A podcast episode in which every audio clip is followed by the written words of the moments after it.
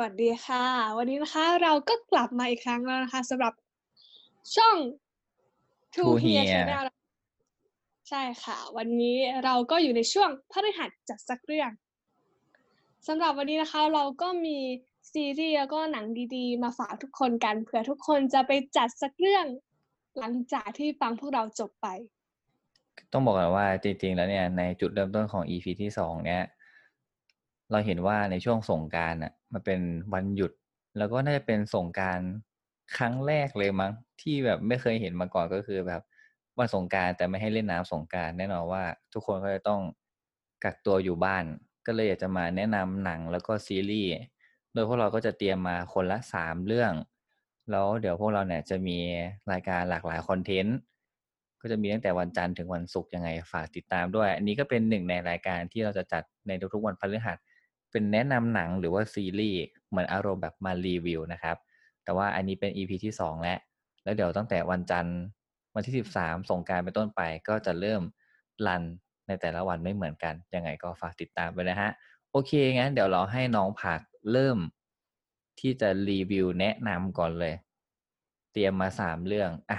เริ่มเรื่องแรกเลยมีอะไรบ้าง โอเคค่ะสำหรับเรื่องแรกของผักนะคะ มีชื่อว่า Secretly Greatly ค่ะ เรื่องนี้มันนานแล้วนะ ประมาณปี 2013 ได้ ก็คืเป็นอซีเจ็ดรีส์เหรปีอที่แล้วเป็นเป็นซีรีส์หนังค่ะอ๋อเป็นหนังของประเทศอะไรอะของประเทศเกาหลีค่ะอ๋อมาเกาหลีน้องผักนี่คือเขาจะเป็นสไตล์เอเชียนะฮะ เกาหลีญี่ปุ่น มามายังไง เป็นยังไง เรื่องเล่าเอ้ยเรื่องย่อเป็นยังไง อืม ต้องขอบอกก่อนนะคะ ว่าเรื่องนี้สร้างมาจากเว็บตูนค่ะ อ๋อ นี่มันคล้ายๆ อารมณ์แบบอีเทวอนคลาสใช่ไหมฟิลประมาณนั้นค่ะอ๋อซึ่งมันโแน่นอนอยู่แล้วเว็ที่ตูแบบจริงที่แบบเว็บตูนเรื่องหนึ่งที่มันจะเอามาสร้างแบบเป็นหนังหรือซีรีส์ได้มันต้องดังมากอืมๆเรื่องนี้ก็เช่นกันนะฮะสำหรับเรื่องย่อเรื่องนี้นะคะ เป็น อ่า เล่าเรื่องเกี่ยวกับ สายลับเกาหลีเหนือคนหนึ่งที่แฝงตัวมาอยู่เกาหลีใต้ ในคราบของคนเอ๋อเพื่อรอคำสั่งภารกิจ อืมก็คือมันไม่ได้ก็คือ ไม่ได้เออจริง ๆ ใช่ไหม แต่ว่าคือแกล้งเอออะไรอย่างนี้ ใช่ค่ะ อ๋อ อะไรประมาณนั้น ซึ่งคนที่มาแสดงบทนำในเรื่องนี้ก็คือ คิมซูฮยอนค่ะ อืม หรือ ที่ทุกๆคนอาจจะรู้จักเขาในบทเอ่อเอ่อต่างดาวอะไรยูฮูอ๋อเข้มอ่านึกออกนึกออก ไม่เคยดูนะ แต่เคยเห็นแบบแบบๆที่ที่ของประเทศไทยเราก็ซื้อมาทำเหมือนกันนะ ที่นเดชน์มาแสดงให้ทำไม่ผิดเออนั่นแหละ แล้วก็แป๊กเอ้ย เราไม่พูดเรื่องนี้ดิถือว่ามันอาจจะไม่ได้รับความนิยมมากอะไรอย่างเงี้ยเออไม่เปรียบเทียบเนาะมามาต่อต่อคือยังไงพอแบบ พระเอกใช่ไหมเขาเป็นพระเอกเนาะแกล้งแกล้งเป็นคนเออแล้วก็เป็นสายลับจากเกาหลีเหนือมาทำการสืบสวนที่เกาหลีใต้ คือสืบเรื่องอะไรอะ่ะ มันบอกได้ใช่ไหมมันไม่สปอยใช่ไหม อืมเล่าอย่างนี้ก่อนดีกว่า คือเขาน่ะถูกส่งมาแล้วถูกส่งมาแฝงตัวก่อน แต่ตัวเขาเองเนี่ยไม่รู้ว่าตัวเองเนี่ยต้องทำภารกิจอะไร คือยังต้องรอจากทางนู้น รอภารกิจอืมจากทางนู้นสั่งมาก่อนค่ะอือหือก็คือใช้ชีวิตอย่างนี้ไปเรื่อยๆแบบ ด้วยการรอภารภารกิจต่างอือหืออืมแล้วเป็นยังไงอีกๆแล้วก็อันที่จริงตัวละครนี้อะเคยไปโผล่ในซีรีส์ดังอย่าง Crash Landing on You นะคะที่ เฮ้ย จริงปะเนี่ย ที่แบบ ใช่ค่ะโอ้อืม น่าสนใจน่าสที่นดูใจความต่างค่ะหนังแต่เรื่องไม่เคยนี้ดูสองหรพัอนกสินะบอืมอ่าฮะหนังเรื่องนี้สองพันสิบสาม Crash Landing on You เพิ่งเพิ่งต้นปีใช่ไหม ใช่ใช่ใช่อะไรประมาณต้นเหปีมือนนี้เขาเพิ่งเอาสองพันยี่สิบเองอ่า ต่อเหมือนต่อเอาเอากันมาชนกันอะไรอย่างนี้ อือหือเพราะว่าคิมซูฮยอนเนี่ย อืม สนิทกับคนเขียนเขียนเรื่องก็เลยแบบ ไปรับเชิญในเรื่องนี้ด้วยอ่าที่ที่ที่ผักแนะนำเรื่องนี้อะคือหนังหนังมันเล่าเรื่องเอ่อความคิดแง่คิดที่ต่างกันของเอ่อเกาหลีเหนือกับเกาหลีใต้ได้ดีอีกเรื่องหนึ่งเลยค่ะอืมเพราะว่าแบบเราเห็นได้จากหลายเรื่องเนาะไม่ว่าจะเป็นซีรีส์หรือหนังเนี่ย เกาหลีใต้พยายามที่จะแบบ เอาเรื่องของเกาหลีเหนือมานำเสนอตลอดเวลา อือฮึแล้วเรื่องนี้มันก็ไม่เครียดด้วย มันเป็น action drama ออกจาก comedy นิดๆด้วยซ้ำอะอ่าอืมแล้วก็เรื่องนี้ซุงฮยอนเล่นแบบฮาติงต๊องไม่ห่วงหล่อไม่ห่วงหล่อจริง ๆ นะคะ ใครติดภาพแบบต่างดาวสุดหล่อหรือเจ้าชาย อะไรเนี่ย คือลืมลืมไปได้เลย คือจริงๆเขาหล่ออยู่แล้วอะเขาไม่ต้องห่วงอะไรมาก ไอ้พวกที่ไม่หล่ออย่างพวกเราอะไรเงี้ยต้องแบบต้องห่วงหล่อไม่แต่จริงๆอะไอ้เรื่องอย่าง Cash Landing on You อะเหมือนจะมีประเด็นดราม่าเรื่องเกาหลีเหนือด้วยมั้งเหมือนเห็นแบบแวบๆแต่ว่าไม่ได้ติดตามข่าวนะเห็นแบบเห็นหัวข้อข่าวแต่ว่าไม่ได้เข้าไปอ่านก็ไม่รู้เหมือนกัน อือฮึอ๋อมัแล้วนก็ก็ต้เหอมืงอนมีอ่าเหมือนนะต้องต้องบอก ผู้ฟังไว้ก่อนว่า เนื่องจากสถานการณ์โควิดเนาะแล้วก็เราเนี่ยอยู่กันคนละที่เราก็เลยเป็นการเหมือนโทรอยู่คนละที่กันถ้าสมมุติว่ามีสัญญาณขัดข้องอาคารหายไปบ้างก็ขออภัยล่วงหน้าด้วยละกัน อะต่อ ก็อย่างที่แบบมีประเด็นถกเถียงกันในเรื่องที่แบบซีรีส์เขานำเสนอ เรื่องราวของเกาหลีเหนืออย่างเงี้ย Cash Landing on You ก็คงจะเป็นพราะแบบ เขาถกเถียงกันว่าซีรีส์เนี่ยไม่เหมือนเกาหลีเหนือจริง ๆ หรอกอะไรประมาณนั้น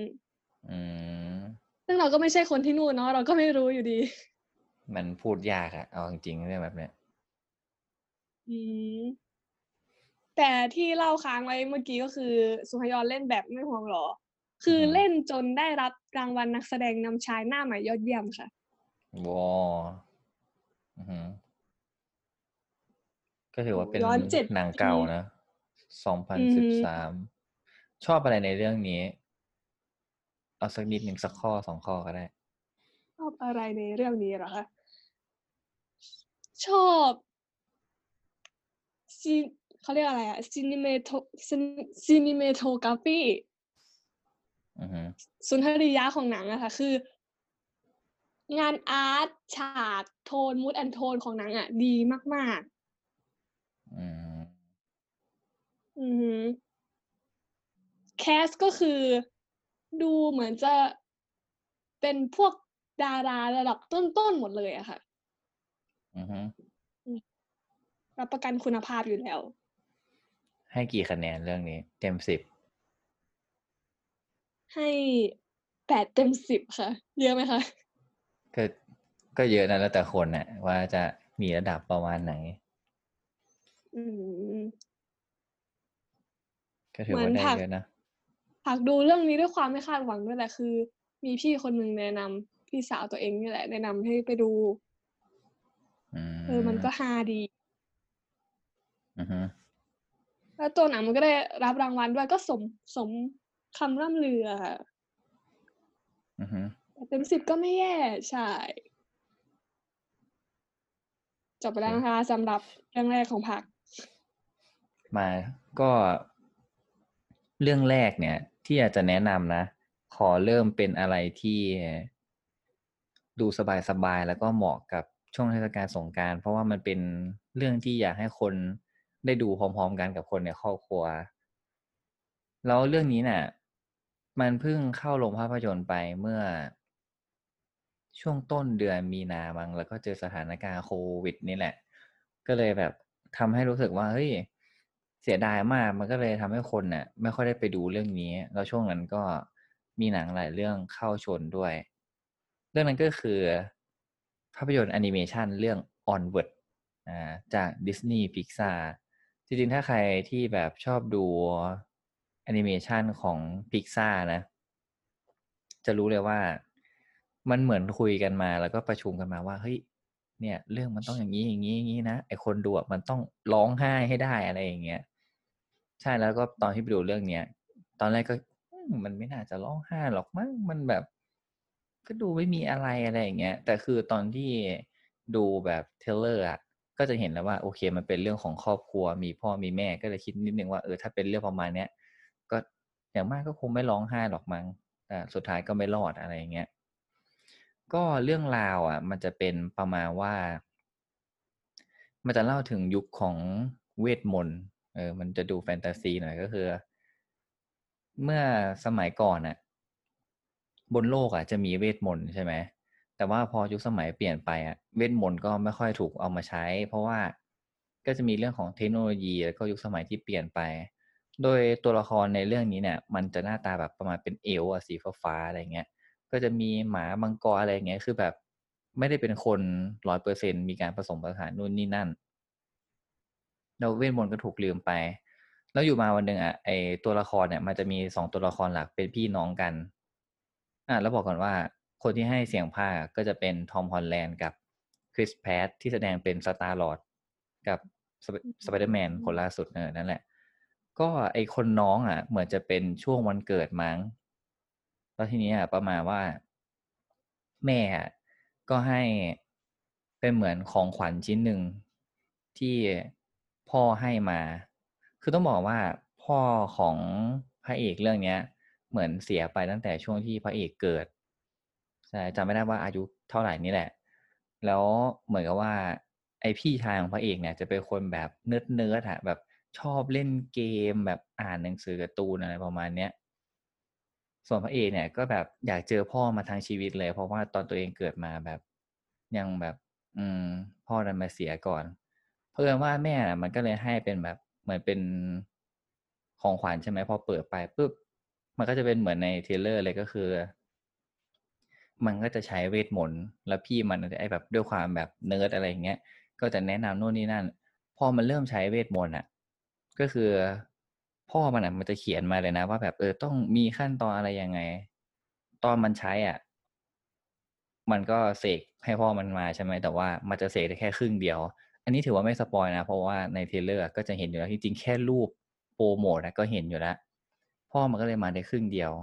แล้วทีเนี้ยการที่จะทำให้พ่อมันอะกลับมาแบบสมบูรณ์ได้อะมันจะต้องไปหาของชิ้นหนึ่งเออเหมือนเราแบบเล่นเกมประจนภัยอะลงประมาณนั้นเลย ไอ้สองคนเนี้ยก็เลยแบบออกไปประจนภัย โดยที่พาพ่อที่มีแค่ส่วนขาครึ่งตัวล่างอะไปด้วย เออ แล้วก็เป็นเป็นการประจนภัยนู่นนี่นั่นไปเรื่อยๆอะไรเงี้ย เนี่ยเรื่องมันก็จะประมาณนี้ก็จะบอกเป็นแบบแนว adventure เหมือนเราเล่นเกมอะไรประมาณนี้เรื่องนี้เนี่ยมันเหมาะกับคนที่จริงๆต้องบอกว่าเหมาะกับทุกคน เพราะว่ามันดูได้ทุกเพศทุกวัยแล้วก็อยากให้คนในครอบครัวดู เพราะว่ามันหลักๆอะมันจะพูดถึงประเด็นของคนในครอบครัว ยิ่งถ้าใครนะ มีแบบพี่น้องอะโอ้จะน่าจะอินกับเรื่องนี้ด้วยส่วนหนึ่ง แล้วก็มันจะพูดถึง จริงๆอะมันจะเป็นเรื่องเล็กๆน้อยๆแต่ว่าประเด็นหลักก็คือพูดเรื่องของการ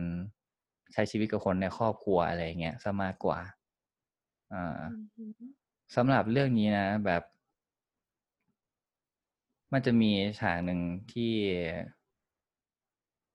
ชอบมากๆก็คือเป็นฉากตอนเปิดเรื่องอะ่ะ เหมือนกับพ่อพระเอกอะ่ะ จะอัดอัดเทปไว้ใช่ไหมอ่า แล้วเหมือนแบบ พระเอกอะ่ะมันก็จะเปิดฟังอย่างเช่นสมมติพ่อพูดว่า สวัสดีเป็นไงบ้างแต่เหมือนตอนนั้นน่ะอิริยาบถเหมือนพ่อมันจะพูดกับใครสักคนนี่แหละไอ้นี่ก็แบบตอบโต้กับเทปอะคือมันเสยให้เห็นว่าแบบมันโคตรอยากเจอพ่อเลยอะไรอย่างเงี้ยอืมซึ่งก็จะไม่ขอเล่าไปมากกว่านี้ เพราะว่า อยากให้ไปดูเองมาก ๆ เรื่องเนี้ยมันสนุกจริง ๆ มันแบบแฟนตาซีแล้วบอกเลยว่า ใครที่แบบมีปัญหากับที่บ้านหรืออินเรื่องครอบครัวเตรียมทิชชู่เลยเสียน้ำตาแน่นอน เรื่องนี้ให้ไปแปดเต็มสิบเลยนะ จริง ๆ ถ้าจะไม่ผิดจากผู้สร้าง Inside Out ด้วยคือไอ Inside Out นี่คือถ้าใครเคยดูแล้วจะรู้เลยว่า โอ้โห อันนั้นนี่แบบโคตรเรียกน้ำตา Inside Out นี่คือเป็นอ่าแอนิเมชันอีกเรื่องหนึ่งที่โคตรชอบเหมือนกัน คือตอนนี้ไอเรื่องเนี้ยมัน มันน่าจะหาดูได้ใน Disney Plus มั้งกับ Apple อะไรเงี้ย ต้องลองไปหาดู เพราะว่าอาจจะหาดูยากนิดหนึ่งเรื่องเนี้ยเออเพราะว่ามันเจอโควิดไปจริง ๆ ถ้าไม่เจอโควิด หลาย ๆ คนน่าจะได้ไปดูกัน สนุกจริง ๆ เรื่องนี้แนะนำเลยอ่อนเบิดเรื่องแรก เป็นแอนิเมชันสบายๆไปดูกันก่อนได้ มาเรื่องที่สองของพักฟีลกู๊ดใช่ไหมคะ ของพี่ อืม ก็ฟีลกู๊ดอยู่แล้วเนาะมาเป็นแบบแอนิเมชันดูได้ทุกเพศทุกวัย แต่ก็อย่าประมาทละกัน เออเออประมาณนี้ อืม เรื่องต่อไปค่ะ ของพักเอง อือฮึอ่ายังอยู่ในประเทศเกาหลีนะคะอ๋อตอนนี้เราจะยังไม่บินออกมาจากโซนนี้นะฮะ ไม่ค่ะ เราจะไม่บินไปไหนทั้งนั้น อ่าโอเคโอเค มามาก็เรื่องนี้ก็ปี 2013 เหมือนกับหนังเรื่องเมื่อกี้เลย แต่ว่าเรื่องนี้เนี่ยเป็นซีรีส์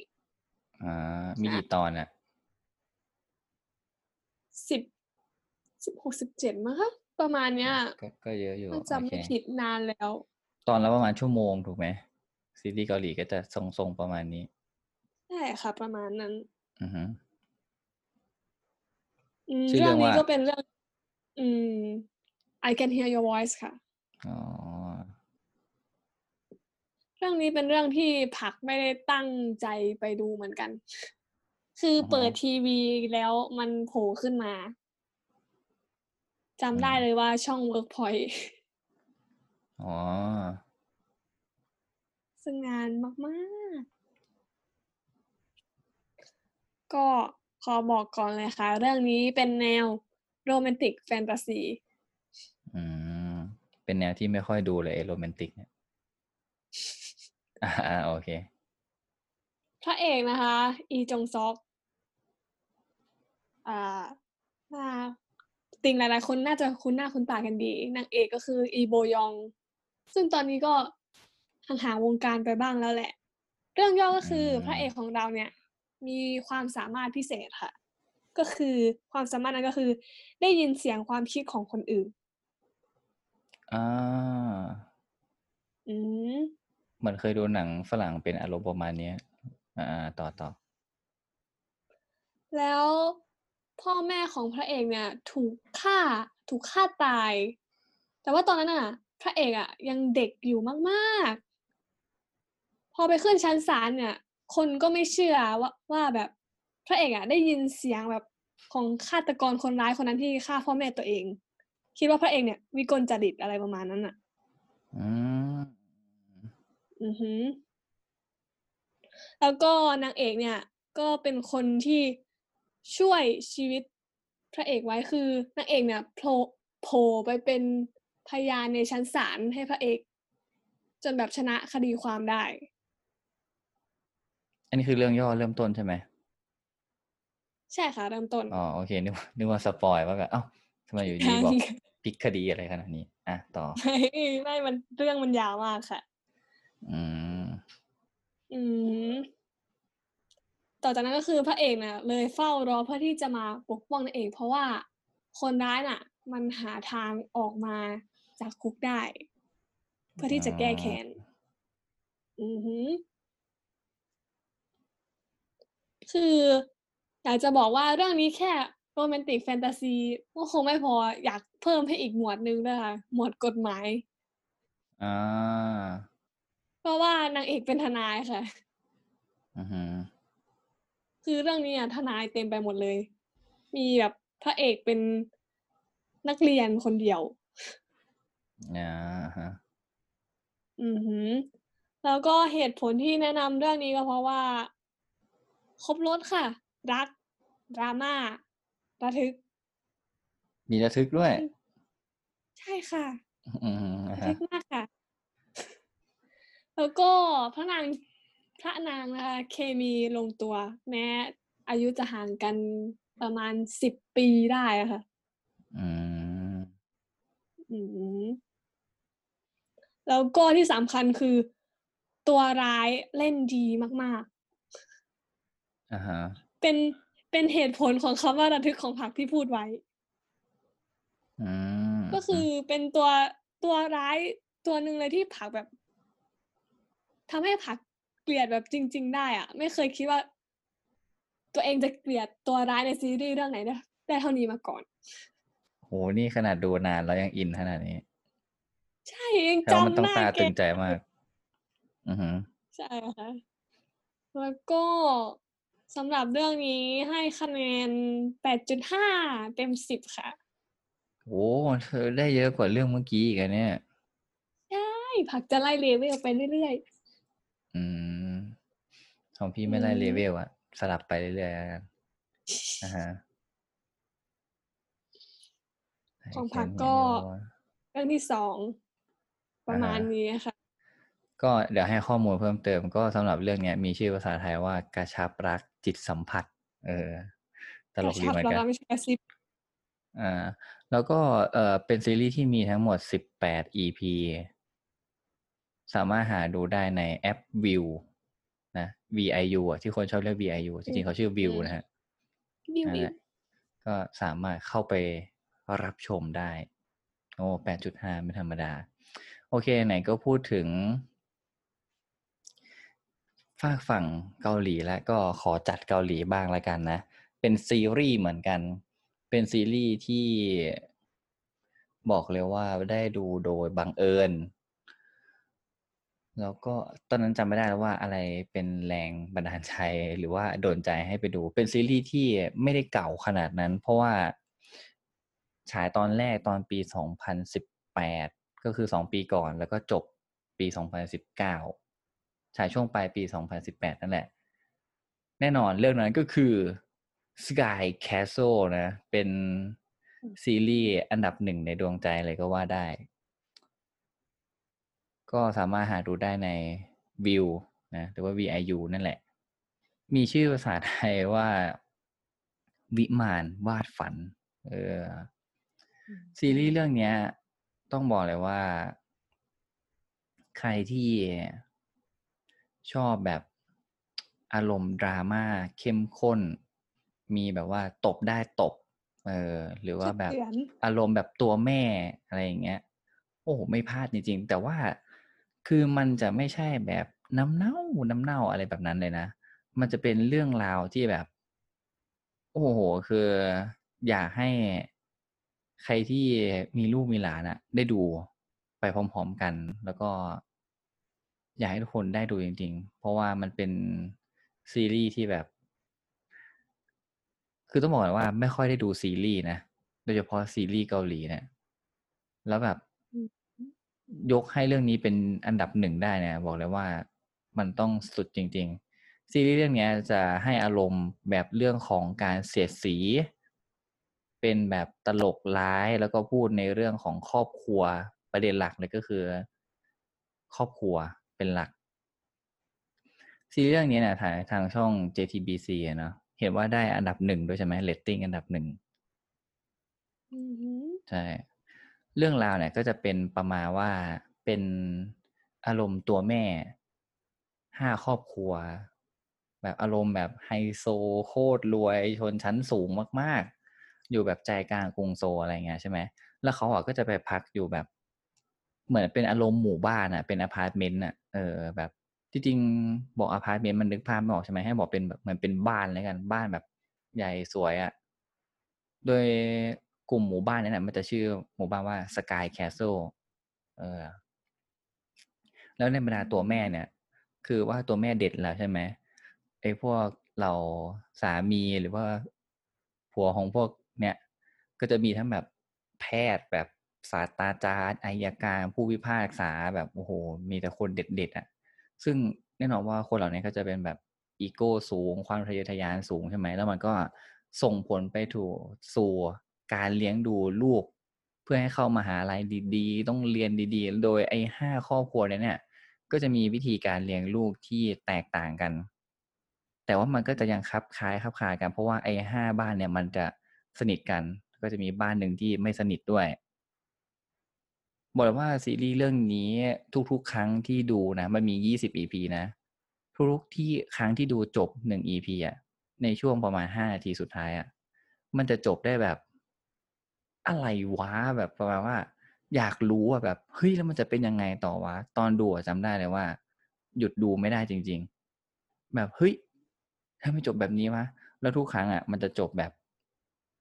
มีประเด็นค่อนข้างโอเค แบบมันชวนให้เราติดตามได้ แล้วด้วยความที่มันมี5ครอบครัวใช่ไหมไอ้แต่ละครอบครัว ก็จะมีปัญหาไม่เหมือนกัน เดี๋ยวคนนี้จะดีบ้างจะไม่ดีบ้างคนนั้นแบบอดีตเป็นไง คือทุกอย่างมันเชื่อมร้อยเรียงกันไปหมดเลย เรื่องนี้มันจะพูดถึงเรื่องของการเลี้ยงดู สังคม การศึกษา แล้วก็พวกเรื่องเสียเสียเยอะมาก อืม คือครบรถจริง ๆ นะ แล้วมันก็จะบ่งบอกถึงค่านิยมของคนเกาหลีแบบ ที่รู้สึกว่าประเทศไทยเราก็ทรงๆประมาณเนี้ยลูกต้องเรียนสูงหมอแพทย์ได้รับ นั่นนี่มีด่างพร้อยไม่ได้อย่างนั้นอย่างนี้อะไรเงี้ยแล้วก็จะมีเรื่องแบบเออต้องสืบต่อตระกูลแพทย์นะ ต้องเป็นทนายชนชั้นสูงอะไรอย่างเงี้ย เหยียดคนต่ำเออ คือมันพูดมากไม่ได้เรื่องเนี้ย เพราะว่า คือถ้าเล่ามากกว่านี้มันจะเป็นการสปอยเพราะในทุกๆ EP มันจะมีการเปิดประเด็นใหม่ ให้แบบอยากติดตาม ก็ 20 EP นี้รับรองเลยว่า ไม่ผิดหวังแน่นอนแม้แต่ EP เดียว ไม่เคยรู้สึกเลยว่า มี EP ไหนน่าเบื่อแล้วก็ไม่น่าติดตาม เป็นแบบอืมตลกร้ายเสียดสีแล้วก็มุมมืด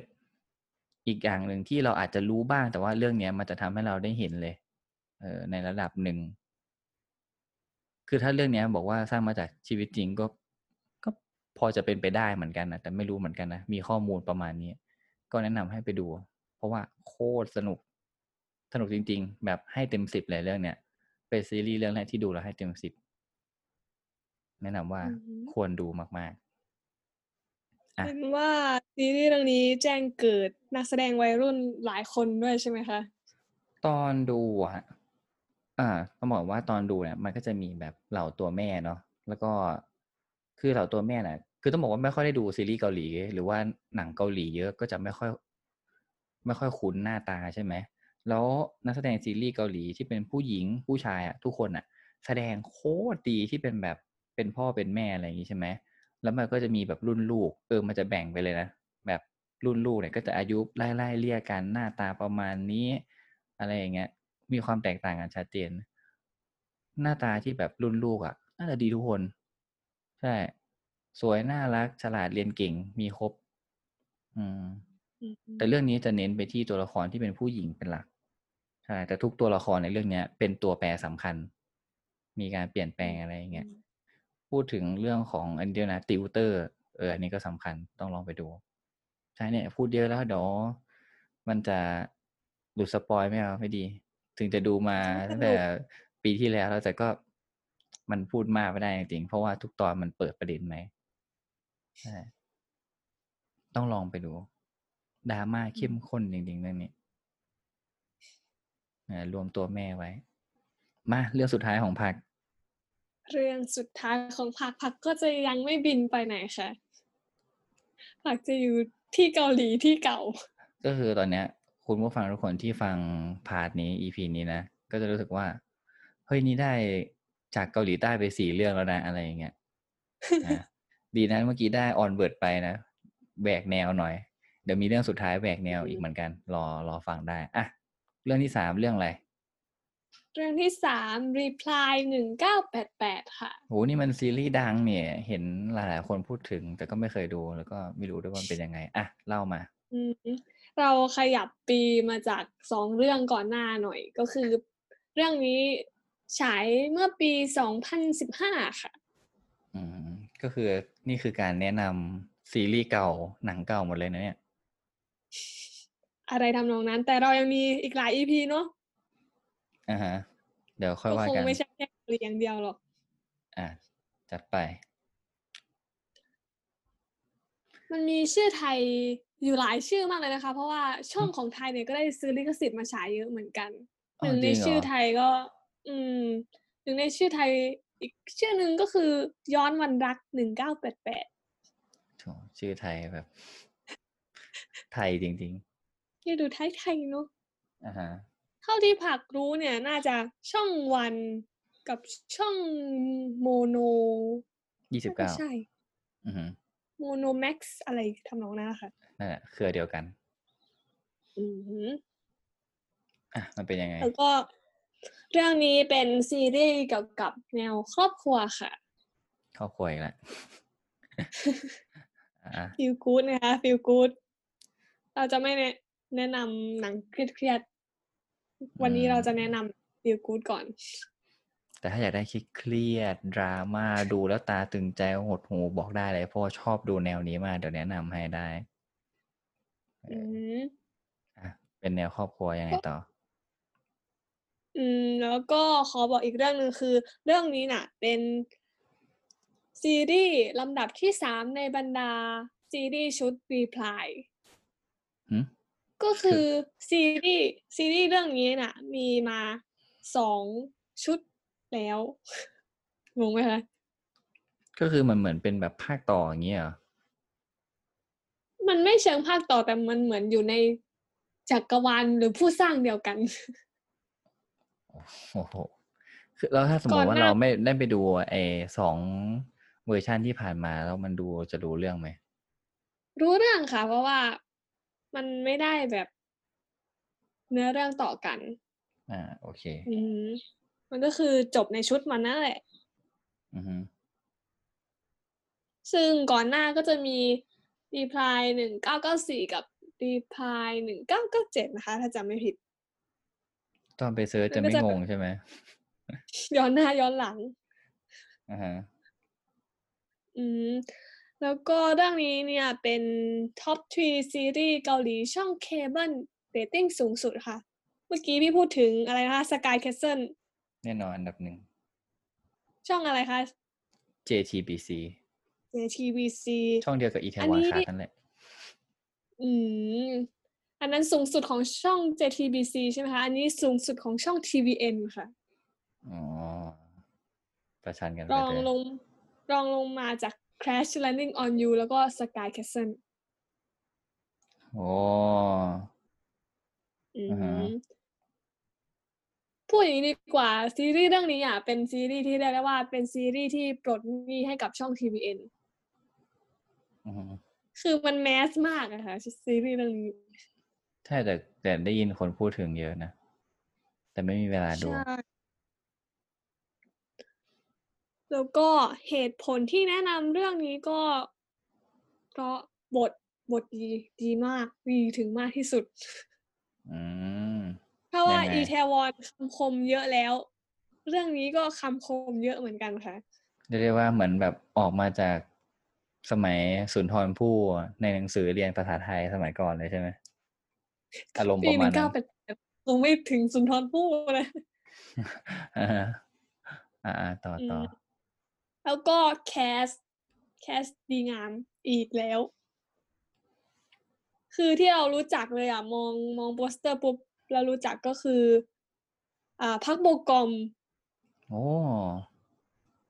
ใช่ค่ะ ใครดูอิแทวอนก็คงจะเห็นนะเนาะคนนั้นอะค่ะคนนั้นแหละพักโบกอมคนที่แล้วก็เป็นเชฟอีกอะคนนึงอีกคนนึงถ้าถ้าคนที่ดูหนังเกาหลีเยอะๆอะจะเห็นหน้าคนนี้บ่อยมากก็คือริวจุนยอนเขาเนี่ยไม่ค่อยเล่นซีรีส์อะค่ะ ส่วนมากจะเล่นแต่หนัง คือ เรื่องนี้น่าจะเป็นหนึ่งในไม่หนึ่งในไม่กี่เรื่องที่เขาตกลงเล่น อือหือถ้าใครได้ดูหนังเกาหลีเรื่องเอ่อ Taxi Driver มั้งอืริอวฮึริวจุนยอนก็แสดงเรื่องนั้นด้วยอ่าอืมแล้วก็อีกเหตุผลหนึ่งก็คือเป็นซีรีส์ที่ดูแล้วอบอุ่นใจอืมไม่เครียดอะดูแล้วไม่เครียด คือตอนเนี้ยเพดูราะว่าดูรูปปกของเรื่องนี้นะ ก็ดูไม่เครียดอะอือหือ มันดูสดใส แล้วก็ตัวเรื่องเองเนี่ย ไม่ได้เน้นไปการเอ่อเน้นไปการดำเนินเรื่องขนาดนั้น มันจะเป็นเหมือนจบในตอนมากกว่า มันจะเล่นไปทีละประเด็นอย่างเงี้ยอืออ่าหือฮะแล้วก็เป็นเรื่องที่เกี่ยวกับความสัมพันธ์ทั้งครอบครัวและเพื่อน ตามหน้าเอ่อโปสเตอร์เลยค่ะเออเห็นตัวละครแล้วโคก็ตรเยอะเลย ก็เยอะก็เยอะคืนิอดนึงคือสงสัยอย่างหนึ่งว่าแบบอย่างเคยแบบเวลาดูซีรีส์เกาหลีหรือว่าญี่ปุ่นอะแล้วเวลาดูแล้วมันมีตัวละครเยอะอะจะชอบสับสนว่าสรุปแล้วตอนนี้มันพูดถึงใครวะชื่อนี้เป็นใครอะไรยังไงอะไรอย่างเงี้ยเ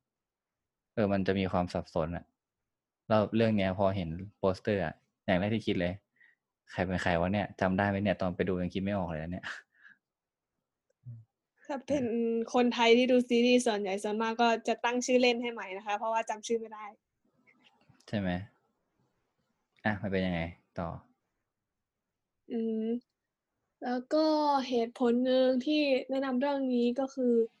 mood and tone เพลงประกอบ ดีมากมากมากมากๆจริง ๆ ค่ะ ถึงมันจะเป็นแบบซีรีส์ย้อนยุคปีหนึ่งเก้าแปดแปดอะแต่ว่า มันมันคลาสสิกนะมันแบบคนคนดูแล้วเข้าถึงอะอือฮึดูแล้วเหมือนคิดถึงสมัยก่อนนะคะ ถึงแม้ว่าผักจะเกิดไม่ทันปีหนึ่งเก้าแปดแปดก็เถอะที่พูดอยู่ตรงเนี้ยสองคนก็ไม่มีใครเกิดทันหนึ่งเก้าแปดแปดทั้งนั้นแหละ นักแสดงก็เกิดไม่ทันนะคะหนึ่งเก้าแปดเอแปดอนักแสดงหน้ายังใส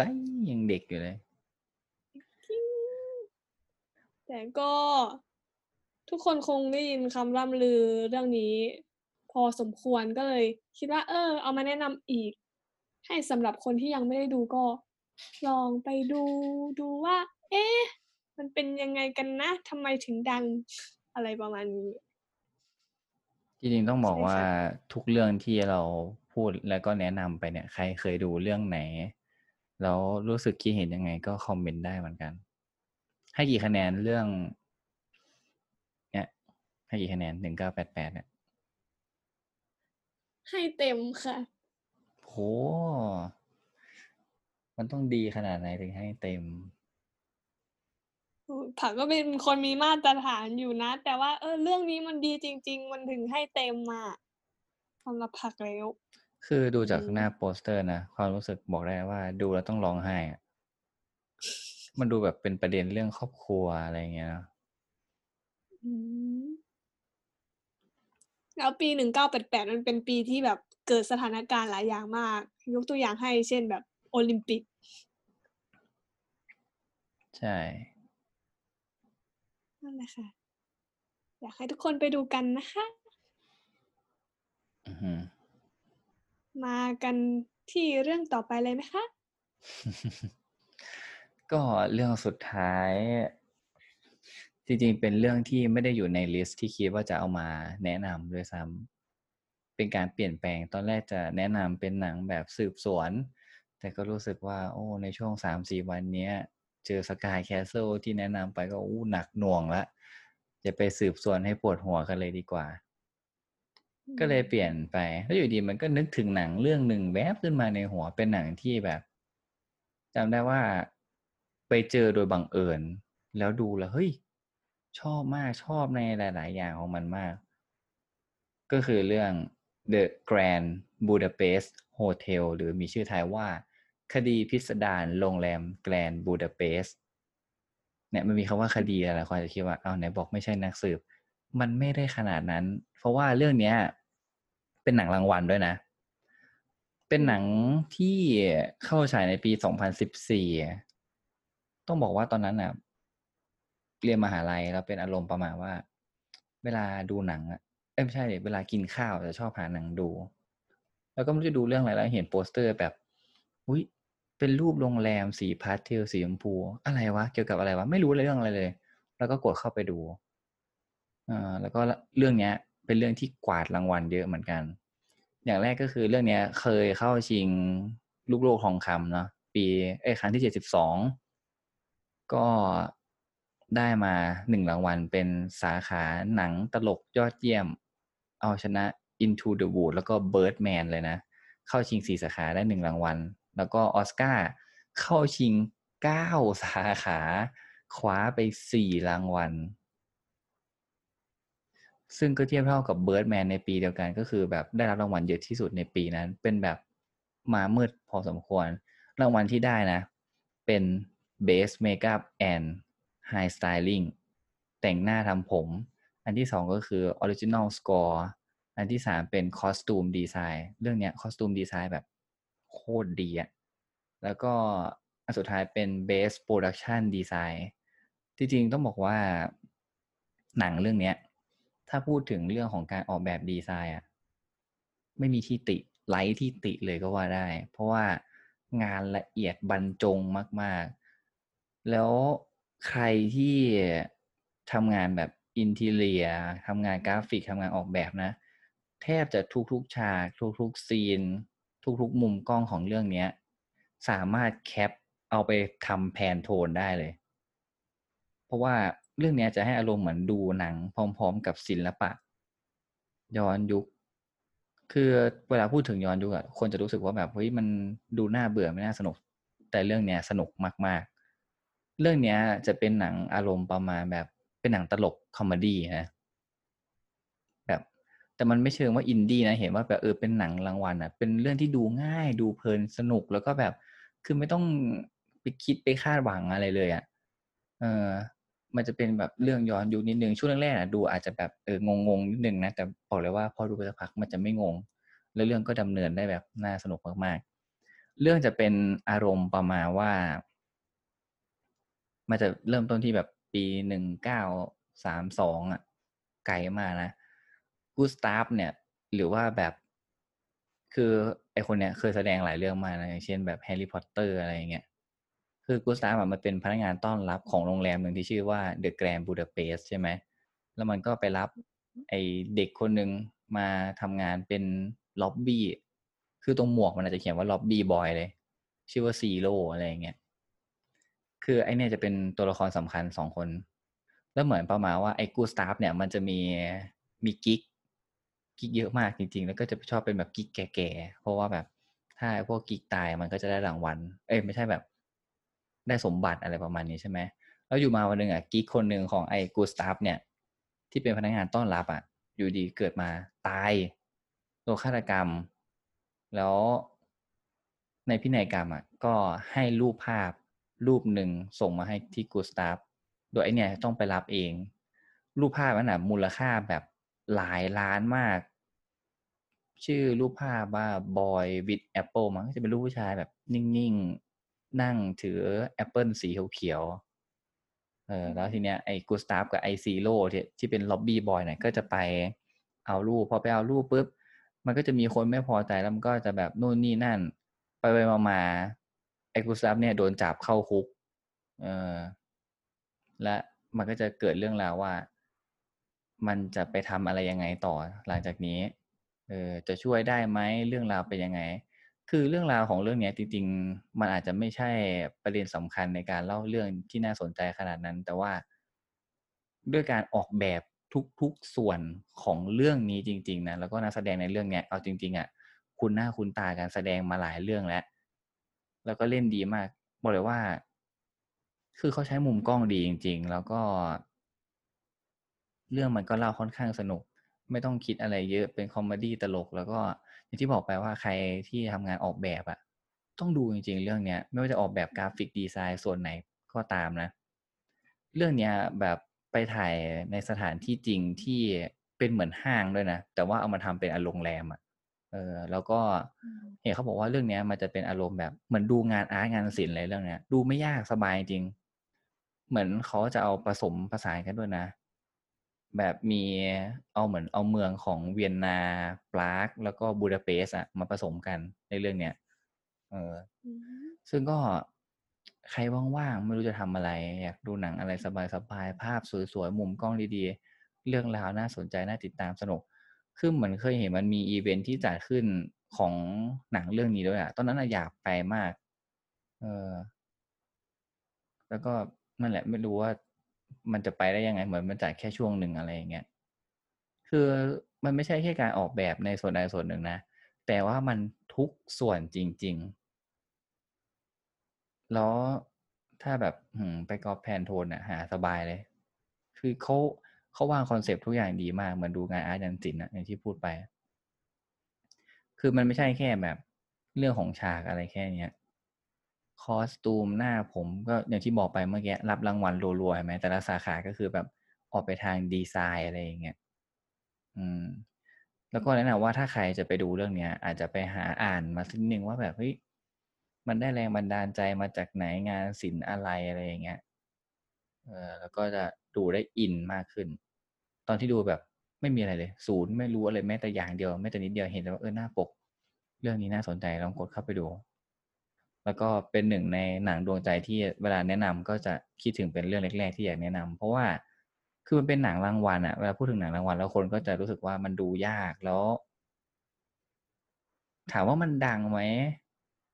จริง ๆ แล้วรู้สึกว่ามันไม่ค่อยดังอะแล้วก็เลยอยากให้ทุกคนได้ไปดูกัน สนุกมากจริงเรื่องนี้ให้แปดเต็มสิบ มันคือมันไม่ได้ดูนานแล้ว ถ้ามาดูอีกรอบตอนนี้อาจจะให้มากกว่านี้ด้วยซ้ำใช่นี่ก็คือเรื่อง The Grand Budapest Hotel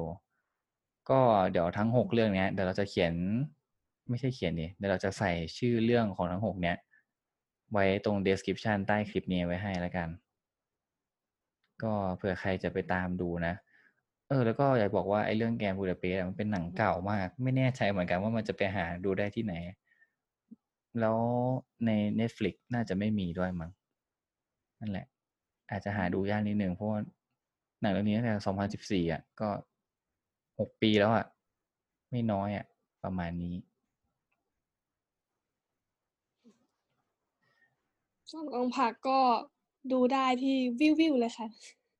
วิววิวนะแอปวิวเนี่ยไม่ได้ค่าโฆษณาให้แต่ก็โฆษณาให้สามารถเข้าไปดูได้ งั้นในช่วงท้ายนี้ก็ขอฝากด้วยแล้วกันว่าสำหรับช่อง t ูเฮียของเรานะ ถ้าสมมติว่าไม่สะดวกรับฟังนะครับผมในช่องทาง YouTube เนี่ย เราก็จะมีพอดแคสต์นะฮะที่เราเพิ่งอัพไปก็จะมี Apple Podcast Spotify นะครับ ที่สามารถเข้าไปฟังง่ายๆ แล้วเดี๋ยว content ของพวกเราเนี่ย ก็จะมีความหลากหลายมากขึ้น โดยจะมีตั้งแต่วันจันทร์ถึงวันศุกร์เลย อย่างวันจันทร์เนี่ยเราก็จะมาคุยเรื่องของ เรื่องราวที่แบบเฮ้ยฮอตฮิตติดเทรนด์กันบ้างมาอัปเดตกันสักนิดนึงมีเรื่องอะไรที่น่าสนใจ อย่างวันอังคารเนี่ยเราก็จะมาคุยประเด็นเรื่องของความรักที่น่าสนใจเนาะแล้วก็วันพุธจะเป็นช่วงของน้องผักน้องผักก็จะเตรียมมาก็ค่อยไปรอดูแล้วกันว่า จะเตรียมอะไรมา แล้วก็วันพฤหัสแน่นอนพฤหัสจัดสักเรื่องนะครับ ในที่พวกเราแนะนำรีวิวอะไรประมาณเนี้ยเกี่ยวกับหนังแล้วก็ซีรีส์ส่วนในอนาคตจะรีวิว มากกว่านี้ไหมอะไรยังไง ก็ค่อยประกันเพราะว่าเราสองคนก็ชอบดูหนังแล้วก็ซีรีส์อยู่แล้ว แล้วก็วันศุกร์เป็นช่วงของผมเอง ชื่อสวัสดีวันศุกร์นะครับ จะเป็นคอนเทนต์อะไรก็ฝากติดตามด้วยแล้วกันนะฮะส่วนช่องทางอื่นเนี่ยไม่ว่าจะเป็น Facebook Instagram Twitter คือที่พูดมาทั้งหมดยังไม่มีนะฮะไม่รู้พูดทำไมนะ แต่เอาเป็นว่าในอนาคตอาจจะมี ก็ตอนนี้ฝากติดตาม Subscribe นะครับ ถ้าชอบแล้วก็ถูกใจ สามารถคอมเมนต์ติชมได้ทุกเรื่องหรือว่า อยากแนะนำซีรีส์แนะนำหนังหรืออยากให้พูดเรื่องอะไรเนี่ย ก็กระนำคอมเมนต์เข้ามาได้เลยนะฮะรออ่านทุกๆคอมเมนต์อยู่นะครับ แล้วพบกันใหม่ใน EP หน้านะครับ EP ที่ 3 ของพฤหัสจัดสักเรื่องนะฮะรอติดตามได้เลยในวันพฤหัสหน้า ส่วนวันจันทร์เจอกันแน่นอนกับ จันฮิตติดเทรนจะเป็นเรื่องอะไรฝากติดตามไว้นะครับ ไปแล้ววันนี้ สวัสดีครับ สวัสดีค่ะ